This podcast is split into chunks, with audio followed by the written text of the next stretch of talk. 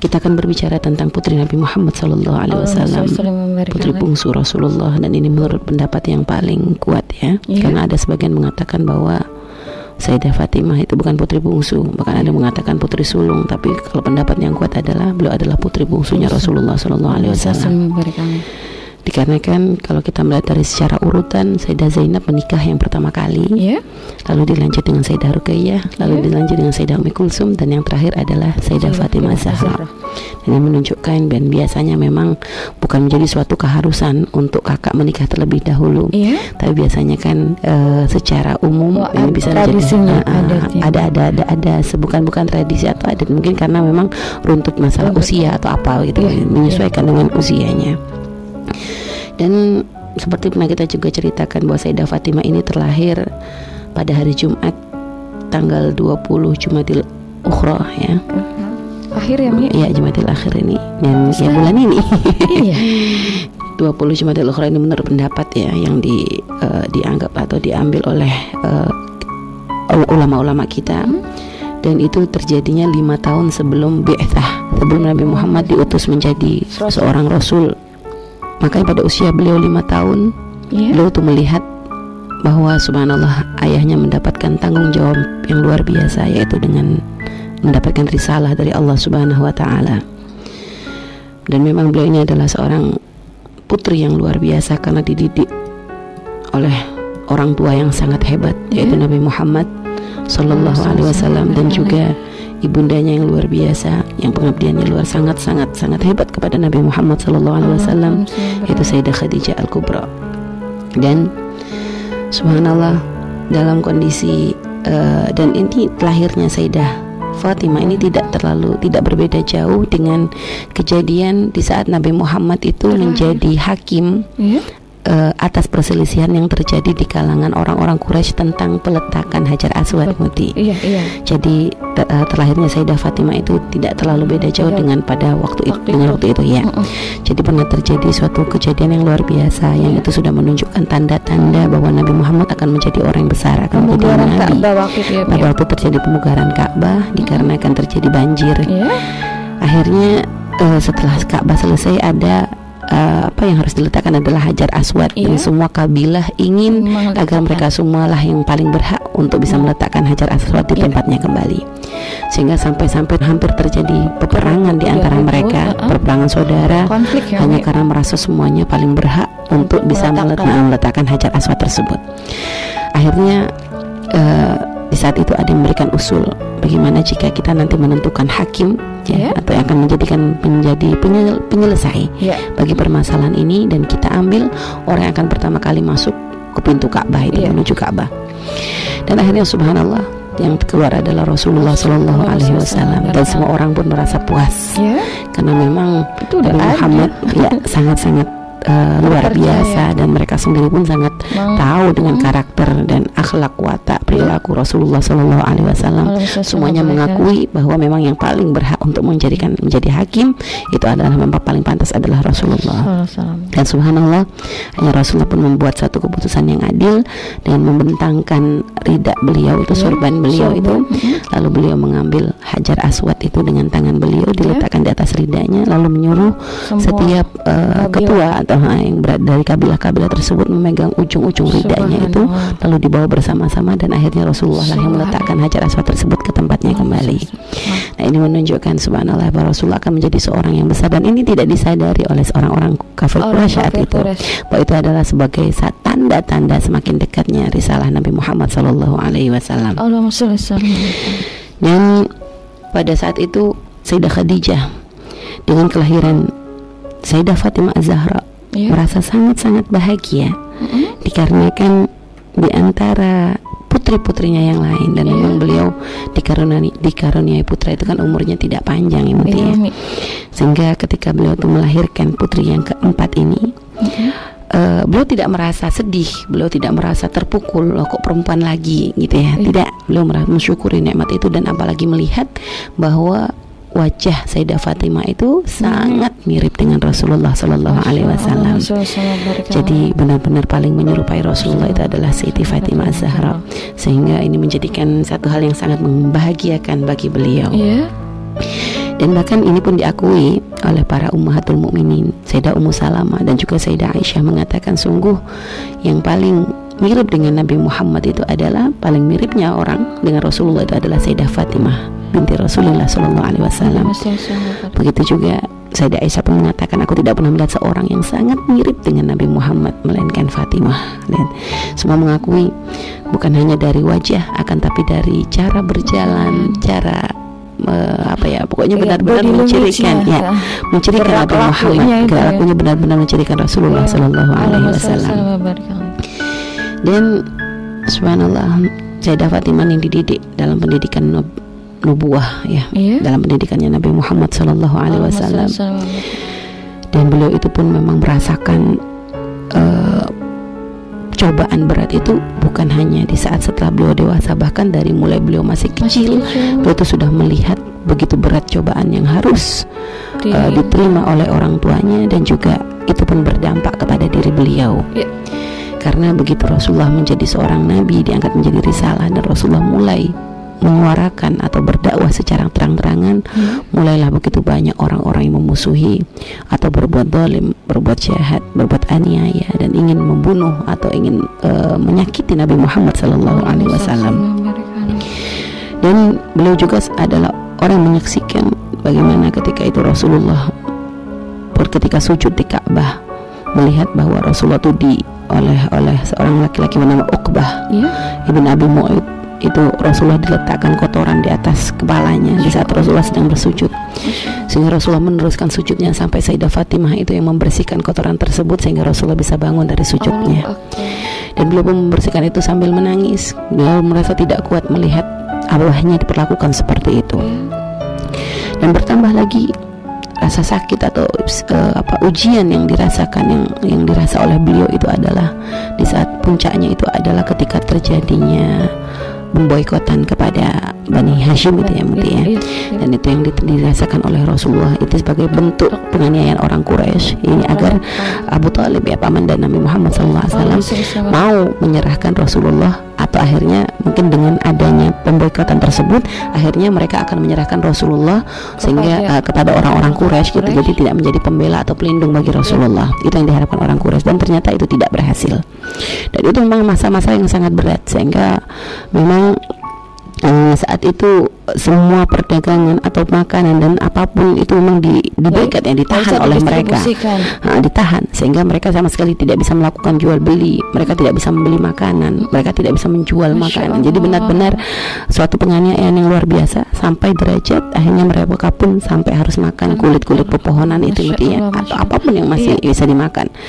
Dan bahkan jika mereka memang mungkin makan layak itu pun karena ada yang menolong secara diam-diam ya. Yeah. masukkan makanan secara sembunyi-sembunyi dan hal ini berlangsung selama tiga tahun bayangkan. Masya bukan waktu yang sebentar. ya, tiga tahun setengah itu diperkirakan kurang lebih tiga tahun setengah beliau mereka semua merasakan seperti ini. Dan sampai uh, itu pun uh, membawa be, uh, berdampak kepada fisik Sayyidah nah, Fatimah. Okay. sehingga memang fisiknya beliau tuh menjadi kurang uh, menjadi lemah iya, begitu ya iya. dikarenakan pemboikotan yang terjadi pada waktu itu. Dan itu juga ber, berdampak kepada kesehatan Sayyidah Khadijah Al Kubro yang memang sudah mungkin faktor usia yeah. dan juga karena kelahiran-kelahiran sehingga memang setelah tidak lama setelah pemboikotan tersebut Sayyidah Khadijah pun wafat, wafat dipanggil oleh Allah Subhanahu wa taala. Dan ini adalah pukulan yang luar biasa bagi Rasulullah dan juga bagi putri-putrinya. Sehingga Sayyidah Fatimah ketika melihat ibundanya yang selama ini menjadi orang yang sangat mendukung perjuangan ayahandanya yang selalu membela dengan harta, jiwa, raga. Sayyidah Fatimah dengan kepergian ibunya itu menjadikan ini sebagai tanggung jawab lebih bagi beliau sehingga beliau pun memberikan perhatian yang tidak sedikit sebagai untuk sebagai usaha beliau untuk menggantikan posisi, posisi ibundanya. Memberikan perhatian kepada Rasulullah dengan segala yang beliau mampu. Sehingga sampai-sampai Allah pun mendap beliau mendapat julukan Ummu Abiha. Itu dikarenakan apa yang beliau lakukan betul, betul. sebagai pengabdian beliau untuk menggantikan uh, khidmah ibu. ibundanya itu ya hmm. kepada ayahandanya ini. Padahal posisi beliau adalah sebagai seorang anak. Dan inilah yang menjadikan beliau derajat beliau sangat dimuliakan oleh Allah Subhanahu wa taala ketika seorang anak melihat ayahandanya seperti itu sehingga beliau sama sekali tidak berpikir untuk menikah pada saat itu dan, Iya. dan memang ya kondisi memang tidak memungkinkan Iya. dikarenakan memang sangat-sangat berat sekali Mhm. Eh, sangat-sangat berat sekali dan beliau eh, akhirnya memang memang berusaha memfokuskan waktunya dirinya dan semua yang beliau miliki ini adalah untuk menjaga merawat memberikan kasih sayang dan cinta kepada Nabi Muhammad Sallallahu Alaihi Wasallam sampai akhirnya Rasulullah pun memutuskan untuk hijrah dan Sayyidah Fatimah ditinggal untuk sementara sampai nanti Rasulullah mengutus orang utusan untuk menyusul beliau Iya. dan setelah berapa lama setelah eh, Rasulullah sudah mulai mendapatkan tempat di Madinah Rasulullah pun mengirim utusan untuk menjemput putri-putri beliau yaitu Sayyidah Fatimah dan Sayyidah Ummi Kulsum Iya. radhiyallahu anhuma. Dan hijrahnya beliau berdua ini bukan hijrah yang mudah. Bukan hijrah yang mudah karena ternyata yang namanya orang kafir Quraisy itu tidak puas untuk menyakiti Rasulullah dengan berbagai cara. Sehingga siapa pun yang dekat dengan Nabi Muhammad pun akan mereka sakiti termasuk Sayyidah Fatimah Az-Zahra. Sehingga di dalam cerita dikatakan bahwa ketika itu Sayyidah Fatimah itu ya diganggu ya. Mm-mm. sehingga sampai Sayyidah Fatimah itu terlempar dari ontanya. Sayyidah. Sayyidah Fatimah dan Sayyidah Ummi Kulsum itu terlempar dari ontanya. Sehingga Umi kan tinggi sangat itu. makanya sangat luar biasa sekali. Sampai-sampai eh, beliau tuh meneruskan perjalanan dari waktu terjadinya pelemparan tersebut itu menuju ke Madinah itu dengan berjalan kaki. Masya Allah. dan hal ini benar-benar menyakiti Nabi Muhammad Sallallahu Alaihi Wasallam. Beliau sangat marah beliau sangat marah sekali kepada apa yang terjadi pada putrinya. Dan ini juga pun terjadi pada Sayyidah Zainab pernah kita Iya, ceritakan di iya pertemuan Umi. yang lalu. sampai bagaimana beliau pun keguguran. Dan ini memang benar-benar perjuangan yang luar biasa dari orang-orang muslim saat itu. Makanya bersyukurlah. Wahai kaum muslimah muslimin ya bahwa dengan saat ini kondisi kita tidak menjadikan kita harus berjuang mengambil agama kita dengan cara yang seperti itu Iya.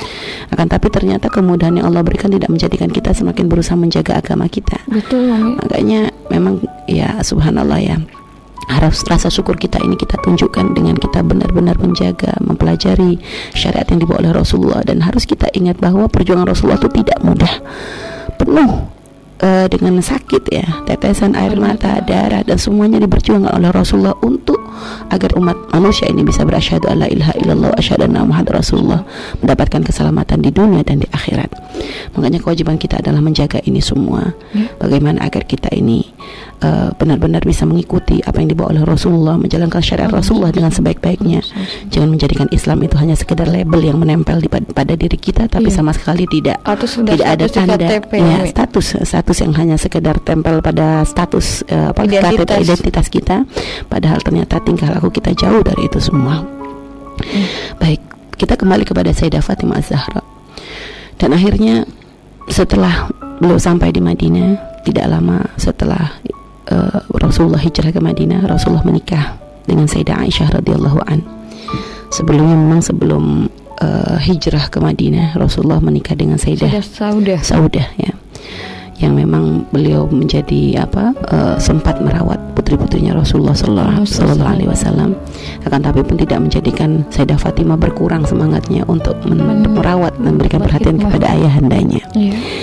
dan ketika Rasulullah menikah dengan Sayyidah Aisyah di Madinah mulailah para sahabat-sahabat pembesar-pembesar sahabat ini Iya. ingin melamar Sayyidah Fatimah Az-Zahra untuk menjadi istri mereka. Karena siapa yang tidak ingin untuk sambung dengan Rasulullah. Dan keinginan mereka ini bukan berlandaskan hawa nafsu semata. Betul. akan tapi karena memang ingin sambung ingin dekat dengan Nabi Muhammad Sallallahu Alaihi Wasallam. Betul. dan itu termasuk di antaranya adalah Sayyidina Abu Bakar Iya. Sayyidina Umar sahabat Abdurrahman ibn Auf ya. Akan tapi Nabi Muhammad itu menolak dengan cara yang sangat halus. Akhirnya mulailah orang-orang Ansor itu memberikan semangat kepada Sayyidina Ali karamallahu wajha. Iya. karena memang beliau masih belum menikah. Iya. dan juga beliau orang yang punya kekerabatan yang dekat dengan Nabi Muhammad. Beliau juga adalah orang yang Islam pertama kali. Bahkan beliau adalah orang yang tidak pernah menyembah berhala ya. Mm-mm. karena memang beliau masuk Islam itu dari mulai beliau masih kecil. Dan dididik juga oleh Nabi Muhammad Sallallahu Alaihi Wasallam Bahkan sebagian mengatakan termasuk beliau ini dididik bersama dengan Sayyidah Fatimah karena memang selisih umur keduanya tidak jauh Muti Iya. Sepupu Hanya sama anak sih. Sepupu. Jadi kalau dikatakan eh, Sayyidina Ali itu terlahir sebelum terjadinya pemugaran Ka'bah, sedangkan Sayyidah Fatimah itu setelah pemugaran. Ka'bah. Dan akhirnya Sayyidina Ali ketika diberikan semangat oleh para sahabat untuk meminang Sayyidah Fatimah Az-Zahra belum merasa minder, Minder. merasa nggak punya apa-apa. Umar sama Abu Bakar aja di Iya, ya, yang besar-besar saja ini maksudnya ya orang-orang yang luar biasa, Besar, yang nggak bisa dipandang remeh ibaratnya. Ini kok ditolak oleh Nabi Muhammad lah, apalagi saya. Beliau merasa apalagi memang kondisi ekonomi beliau pun memang sangat lemah sekali. Iya. karena memang beliau tidak punya apa-apa. Ibaratnya Monica nggak punya modal. Masya Allah. Beliau sama sekali tidak punya modal apa-apa. Sehingga beliau merasa takut akan tapi semua orang memberikan semangat. Bahkan Sayyidina Abu Bakar dan Sayyidina Umar pun termasuk memberikan semangat lihat. Ini ikatan di antara para sahabat itu luar biasa. Di saat mereka ditolak tidak langsung dendam jangan sampai nggak dapat yang lain jangan dapat kan begitu? Tidak. Akan tapi pun tahu bahwa ini harus ada orang yang paling tepat ini yang ditunggu oleh Nabi Muhammad. Mereka merasa mereka tidak suudon kepada Rasulullah tapi memang mereka beras, berprasangka baik Ada bahwa ini tepat. ada yang ditunggu ada yang lebih tepat untuk Sayyidah Fatimah. Sehingga akhirnya Sayyidina Umar dan Sayyidina Abu Bakar pun termasuk orang yang memberikan semangat kepada Sayyidina Ali ya untuk maju melamar Sayyidah Fatimah Az-Zahra. Lihat persahabatan yang indah di antara sahabat-sahabat Nabi Muhammad Sallallahu Alaihi Wasallam. Hanya memang sebagian musuh-musuh Allah ingin merusak itu semua dengan membuat berita bahwa terjadi permusuhan apa di antara para sahabat ini tidak ada. Karena mereka adalah hasil pendidikannya Rasulullah Sallallahu Alaihi Wasallam yang memang dari awal mengajarkan tentang cinta mengikat semuanya dalam cinta karena Allah Subhanahu Wa Taala Iya. sehingga akhirnya Sayyidina Ali pun suatu hari memberanikan diri untuk maju kepada Rasulullah Sallallahu Alaihi Wasallam. Saat itu Rasulullah sedang di masjid dan Sayyidina Ali pun ragu-ragu maju mundur untuk mendekat kepada Nabi Muhammad Sallallahu Alaihi Wasallam. Sehingga akhirnya Rasulullah lah yang menyapa pertama kali. Ada apa Ali? Grogi. Grogi, emang ya Subhanallah ini meminta calon istri kan ibaratnya ya Subhanallah. Akhirnya beliau tidak menyebutkan secara terang-terangan, Iya. hanya beliau itu menyebut tentang Sayyidah Fatimah Az-Zahra gitu. Iya. Aku ingin berbicara tentang Fatimah. Dan begitu mendengar ucapan Sayyidina Ali, Rasulullah lalu mengatakan ahlan wa marhaban. Subhanallah. Dan ini sebagai satu tanda Isyarat ya. isyarat bahwa Rasulullah itu sudah menerima terbuka, terbuka sangat senang sekali dengan apa yang eh, dilakukan atau mungkin dengan keberanian Sayyidina Ali untuk meminta putrinya itu dan rupanya memang Sayyidina Ali lah yang ditunggu-tunggu oleh Rasulullah Sallallahu Alaihi Wasallam untuk menjadi pasangan bagi putrinya yang tercinta. Memang ada yang mengatakan bahwa terpilihnya Sayyidina Ali juga karena memang seperti pemberian nama Sayyidah Fatimah sendiri itu kan itu kan wahyu dari Allah Subhanahu wa taala Iya. karena artinya sendiri adalah bahwa Sayyidah Fatimah itu adalah akan terjaga dari api neraka. Masya Allah. Jadi tetap masuk ilham yang buka- yang termasuk wahyu yang diberikan oleh Allah dalam memberikan nama kepada Sayyidina Fatimah juga itu artinya ada berita dari Allah Subhanahu taala. Akbar. Dan eh, sebagian orang, sebagian pendapat mengatakan bahwa terpilihnya Sayyidina Ali pun dikarenakan ya itulah Allah yang memberikan eh, petunjuk ya Allah memberikan yang Allah yang memilihkan gitu ya untuk pasangan Sayyidah Fatimah Az-Zahra sehingga memang bukannya Sayyidina Umar Abu Bakar tidak hebat akan tapi hebat-hebat pun kadang belum tentu bisa ketemu kan Muti ya Iya. jadi kadang kita itu kan kalau ingin mencari pasangan itu bukan orang yang paling hebat, Iya. bukan orang yang paling baik, tapi orang yang paling baik untuk diri kita kan gitu. Terkadang ada orang baik di antara ini paling baik, tapi belum tentu dia paling baik untuk kita kan gitu. Betul. Allah tahu yang paling baik untuk Betul. kita itu siapa. Makanya kan Nabi Muhammad adalah seorang nabi gitu ya. Iya. Beliau mendapatkan wahyu dari Allah Subhanahu wa taala. Dan memang kalau mau kita lihat memang sangat layak Sayyidina, Sayyidina Ali itu untuk dijodohkan dengan Sayyidah Fatimah. Dikarenakan memang eh, pengabdian beliau kepada Rasulullah yang luar biasa. dari kecil beliau juga adalah hasil didikan Nabi Muhammad. Dan beliau juga dan Sayyidah Fatimah termasuk ya anak yang yang sama-sama dua-duanya tidak pernah menyembah berhala kan Iya. gitu ya. Memang benar-benar dididik oleh Rasulullah itu adalah dengan pendidikan yang luar biasa dan juga eh, kita lihat bagaimana pengorbanan Sayyidina Ali itu kan bahkan ketika Rasul akan hijrah Rasulullah menyuruh Sayyidina Ali untuk tidur di kasurnya dan ini sendiri adalah pengorbanan karena bisa saja saat itu Sayyidina Ali Dibunuh. dibunuh gitu kan Dibunuh. akan tapi eh, beliau tidak merasa takut karena ini adalah perintah dari Nabi Muhammad Sallallahu Alaihi Wasallam yang waktu itu memang Sayyidina Ali ditugaskan untuk tidur di tempat tidur Rasulullah dan untuk hijrahnya menyusul agar menyelesaikan titipan-titipan yang diberikan oleh orang-orang Quraisy kepada Nabi Muhammad Sallallahu Alaihi Wasallam dan memang kalau dilihat tuh ya agak lucu lucu juga ya bagaimana orang Quraisy itu mereka benci kepada Rasulullah. Akan tapi masalah titipan pun ternyata masih paling percaya kepada Rasulullah. Nah ini kan sebenarnya ya, hati itu nggak bisa dibohongin. Namanya Iya. kebaikan itu tidak bisa terus. Cuma kadang hawa nafsu kesombongan itu yang menjadikan penghalang sampainya kebenaran itu Muti ya. Iya. Baik, kita lanjut lagi kepada kisah. Sayyidina Ali dan Sayyidah Fatimah. Jadi ya pada waktu itu ketika saya Rasulullah sudah mendapat memberikan isyarat ahlan wa marhaban begitu Sayyidina Ali muncul harapan atau semakin ke, uh, muncul sem apa keberanian yang besar bahwa Iya. sem- itu adalah tanda yang isyarat yang menunjukkan bahwa Rasulullah menerima beliau untuk meminang Sayyidah Fatimah putrinya dan ketika itu Rasulullah menanyakan kepada Sayyidina Ali Iya. apa yang kamu punya untuk mahar Lalu Sayyidina Ali pun menjawab Aku dengan polosnya nggak punya apa-apa." ya Rasulullah.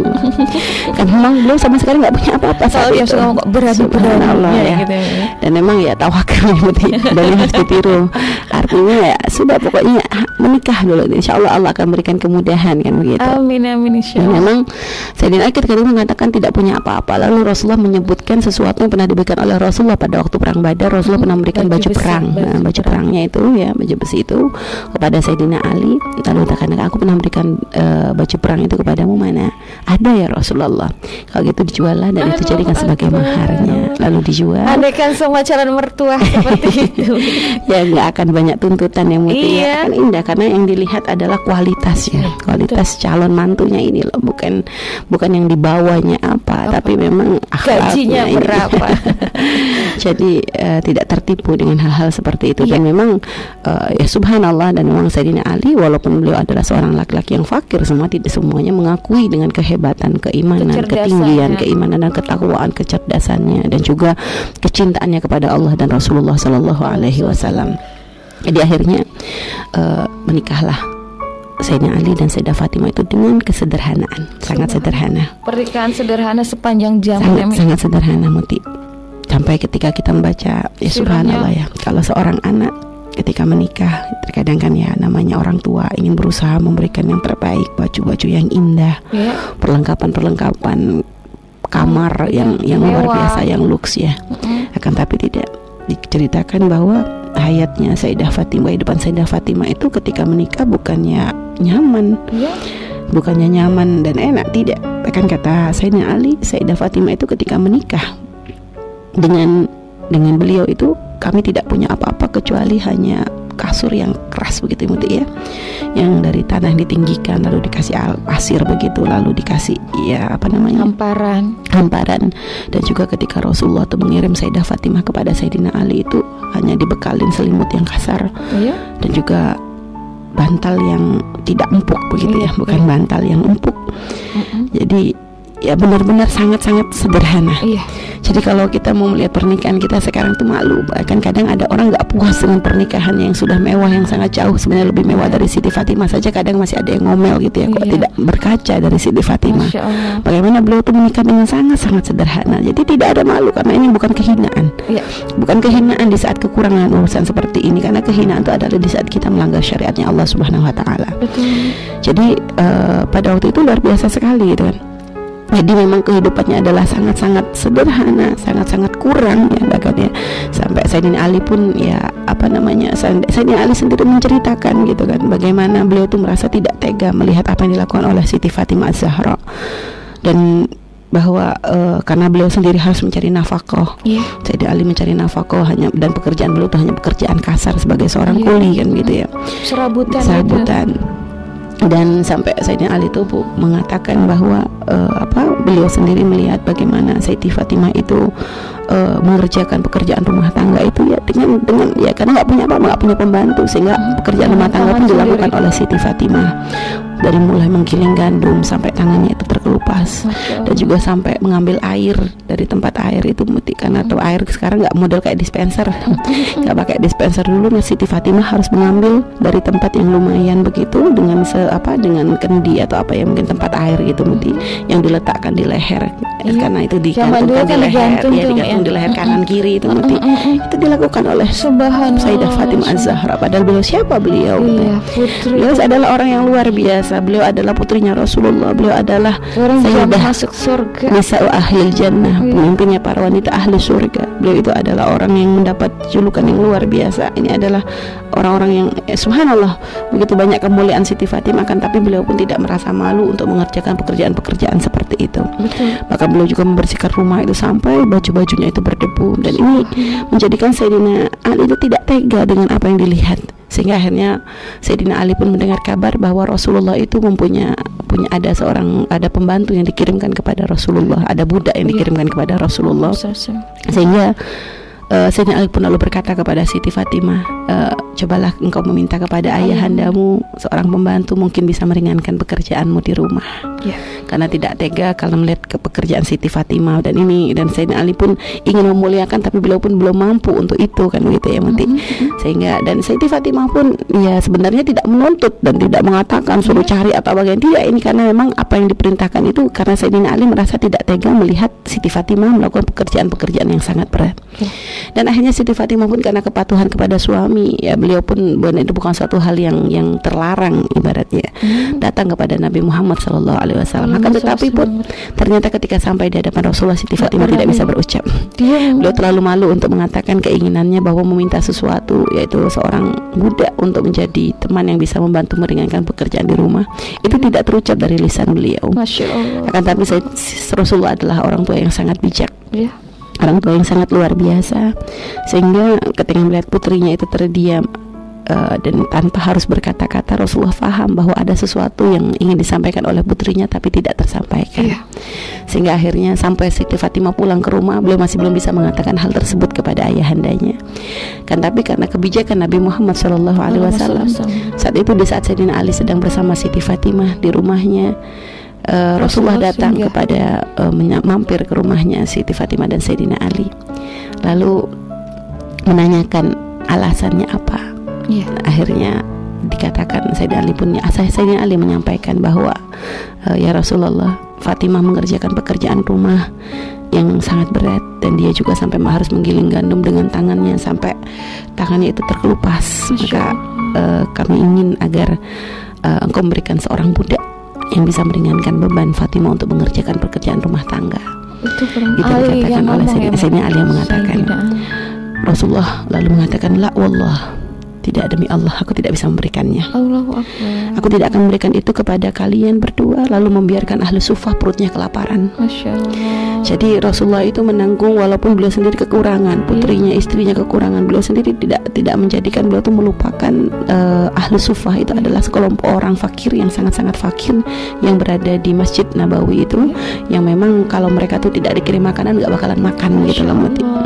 Jadi aku tidak akan membiarkan eh, Aku tidak bisa membiarkan perut mereka itu kosong gitu ya Perut mereka itu kelaparan dengan memberikan Sufa itu itu yang dikatain sufi jadi Iya, orang-orang yang orang- di pinggir. Ada sebagian pendapat mengatakan bahwa sufi itu diambil dari itu, gitu kan, ahli sufah itu. Mereka perut mereka kelaparan dan memang aku tidak menemukan sesuatu yang bisa aku gunakan untuk memberikan makan kepada mereka sehingga apa yang diberikan kepadaku itu aku jual lalu nilainya aku berikan untuk bisa memberikan makan kepada mereka semua. Jadi saat itu ketika mendapatkan budak bukan disimpan untuk Nabi Muhammad tapi langsung dijual lalu dari hua- hasil penjualan tersebut diberikan untuk bisa memberikan makan ahli sufah. Lalu akhirnya mereka pun merasa ridho dengan apa yang dilakukan Rasulullah. Mereka tidak marah. Betul. Mereka tidak marah, mereka tidak ngambek kok ditolak padahal cuma minta begitu gitu ya. Kadang kan tega sebagian gitu anak ya? apalagi ini katanya anak kesayangan kalau nggak diturutin kemauannya itu kan biasanya ngambek marah gitu kan katanya sayang ini ini tapi kan begitu tapi tidak mereka berdua merasa ridho dan sangat rela dengan keputusan dari Nabi Muhammad Shallallahu Alaihi Wasallam akan tapi Nabi Muhammad ingin memberikan kegembiraan kepada mereka sehingga Nabi Muhammad pun memberikan eh, satu amalan lalu berkata kepada mereka berdua apakah kalian mau jika aku berikan sesuatu yang lebih baik lagi? Yang lebih baik dari permintaan kalian itu gitu kan. isinya. Iya dari maksudnya dari apa yang kalian minta tadi maksudnya dengan diberikan budak aku memberikan sesuatu yang lebih baik lagi. Akhirnya mereka berdua dengan semangat mengatakan tentu saja ya Rasulullah kami mau. Akhirnya lalu beliau menyampaikan aku akan mengajarkan kepada kalian kalian kalimat yang telah diajarkan malaikat Jibril kepada aku yaitu untuk membaca subhanallah setiap ba'da sholah itu 10 kali lalu alhamdulillah alhamdulillah 10 kali dan takbir 10 kali.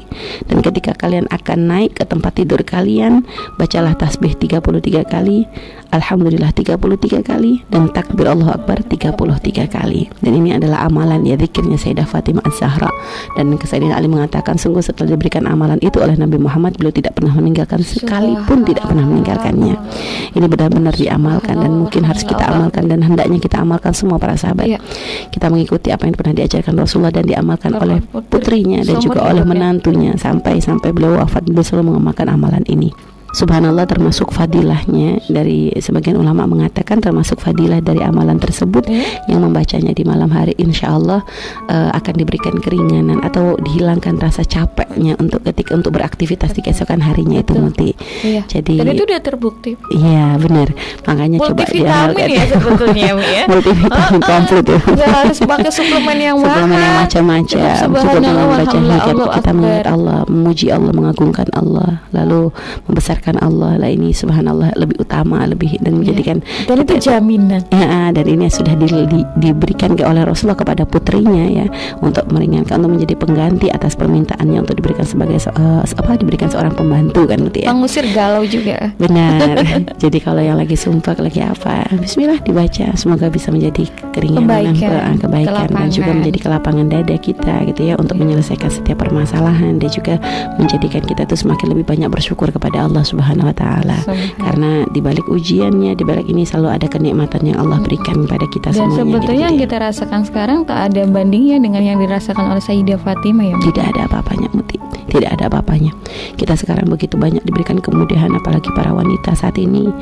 Ya ya para istri atau apa ya diberikan kemudahan. Makanya banyaklah bersyukur. Iya, kalau kita kalau masak pakai kompor kita gas ya, iya, pakai kita masak pakai kompor gas nyapu juga sekarang sampai ada yang kadang sudah disiapin mesin sapunya. Iya. juga so, saat nyapunya juga pun kalau seandainya nggak pakai mesin pakai sapu hijau tuh ya gampang muti Oh, lantainya nyaman Aman. untuk disapu mudah tapi Rasulullah Siti Fatimah tidak. Lantai saja masih lantainya dari tanah nyapunya gimana? Mm-mm. debu semuanya kotor ngambil air jauh Mau kalau kita tidur, nggak dispenser aja kadang kita juga nggak mau ngangkatnya kok kadang nyuruh orang atau kadang sekalian beli sekalian dipasangin deh. Sebenarnya kemudahan tuh begitu banyak kan tapi ya begitu itu karena di saat kita itu tidak mempunyai contoh orang-orang yang luar biasa. Karena sekarang contohnya adalah orang-orang yang memang menunjukkan hidup tuh dengan kemewahan Mewah, dengan mudah. dengan dunia. Akhirnya ya akhirnya yang terjadi adalah kurang syukur. Mau enakan kayak gitu tuh yang saya pengen gitu kan. Saya pengennya kayak gitu gitu kan. Akhirnya merasa melihat yang dimilikinya tuh nggak ada apa-apanya. Kita salah ngambil contoh coba lihat kepada Siti Fatimah kalau orang sudah belajar dari sejarah hidup Siti Fatimah nggak bakalan berani nuntut macam-macam dari suaminya Kalau sekedar menaikkan galon ke dispenser sih nggak masalah kan Mi daripada Iya. seperti Fatimah. Siti Fatimah ngambil digan- di- Di- dicantolkan di di leher lehernya subhanallah. Ini ini harus menjadi suatu pelajaran bagi kita. Wahai para istri, ayo gitu kan. Jangan jangan melihat eh, kepada orang-orang yang memberikan contoh yang ya subhanallah menjauhkan kita dari dari apa yang benar Kesederhanaan. kesederhanaan yang diajarkan oleh Rasulullah dan keluarganya. Belajarlah dari Siti Fatimah untuk bagaimana menjadi seorang istri yang tidak banyak menuntut, menjadi seorang istri yang menerima dengan kesusahan, seorang istri yang mendukung suaminya nggak pernah kemiskinan menjadikan dia ngomel, menjadikan dia tuh menuntut banyak kepada Sayyidina Ali untuk mencari uang yang lebih gitu ya di luar Iya. kemampuan. Tidak Siti Fatimah tidak pernah seperti itu. Bahkan beliau selalu mendukung dan kekurangan itu tidak menjadikan hubungan rumah tangga mereka tidak indah, bahkan menjadikan semakin sangat-sangat indah. Kan ini diakui sendiri oleh Sayyidina Ali karamallahu wajhah bahwa memang keindahan itu dirasakan ya di dalam pernikahannya dengan Sayyidah Fatimah radhiyallahu an walaupun dengan banyaknya kekurangan seperti itu. Baik, bakal sambung kayaknya Mi ya. Sambung dua Ini kali. baru ngelamar. Sudah diterima. Nanti pernikahannya seperti Insya Allah, apa baik, nanti, dan insya Allah. kehidupannya ada dialog istimewa antara Fatimah dengan Ali bin Abi Thalib ya Mi. ya. Baik, insya Allah.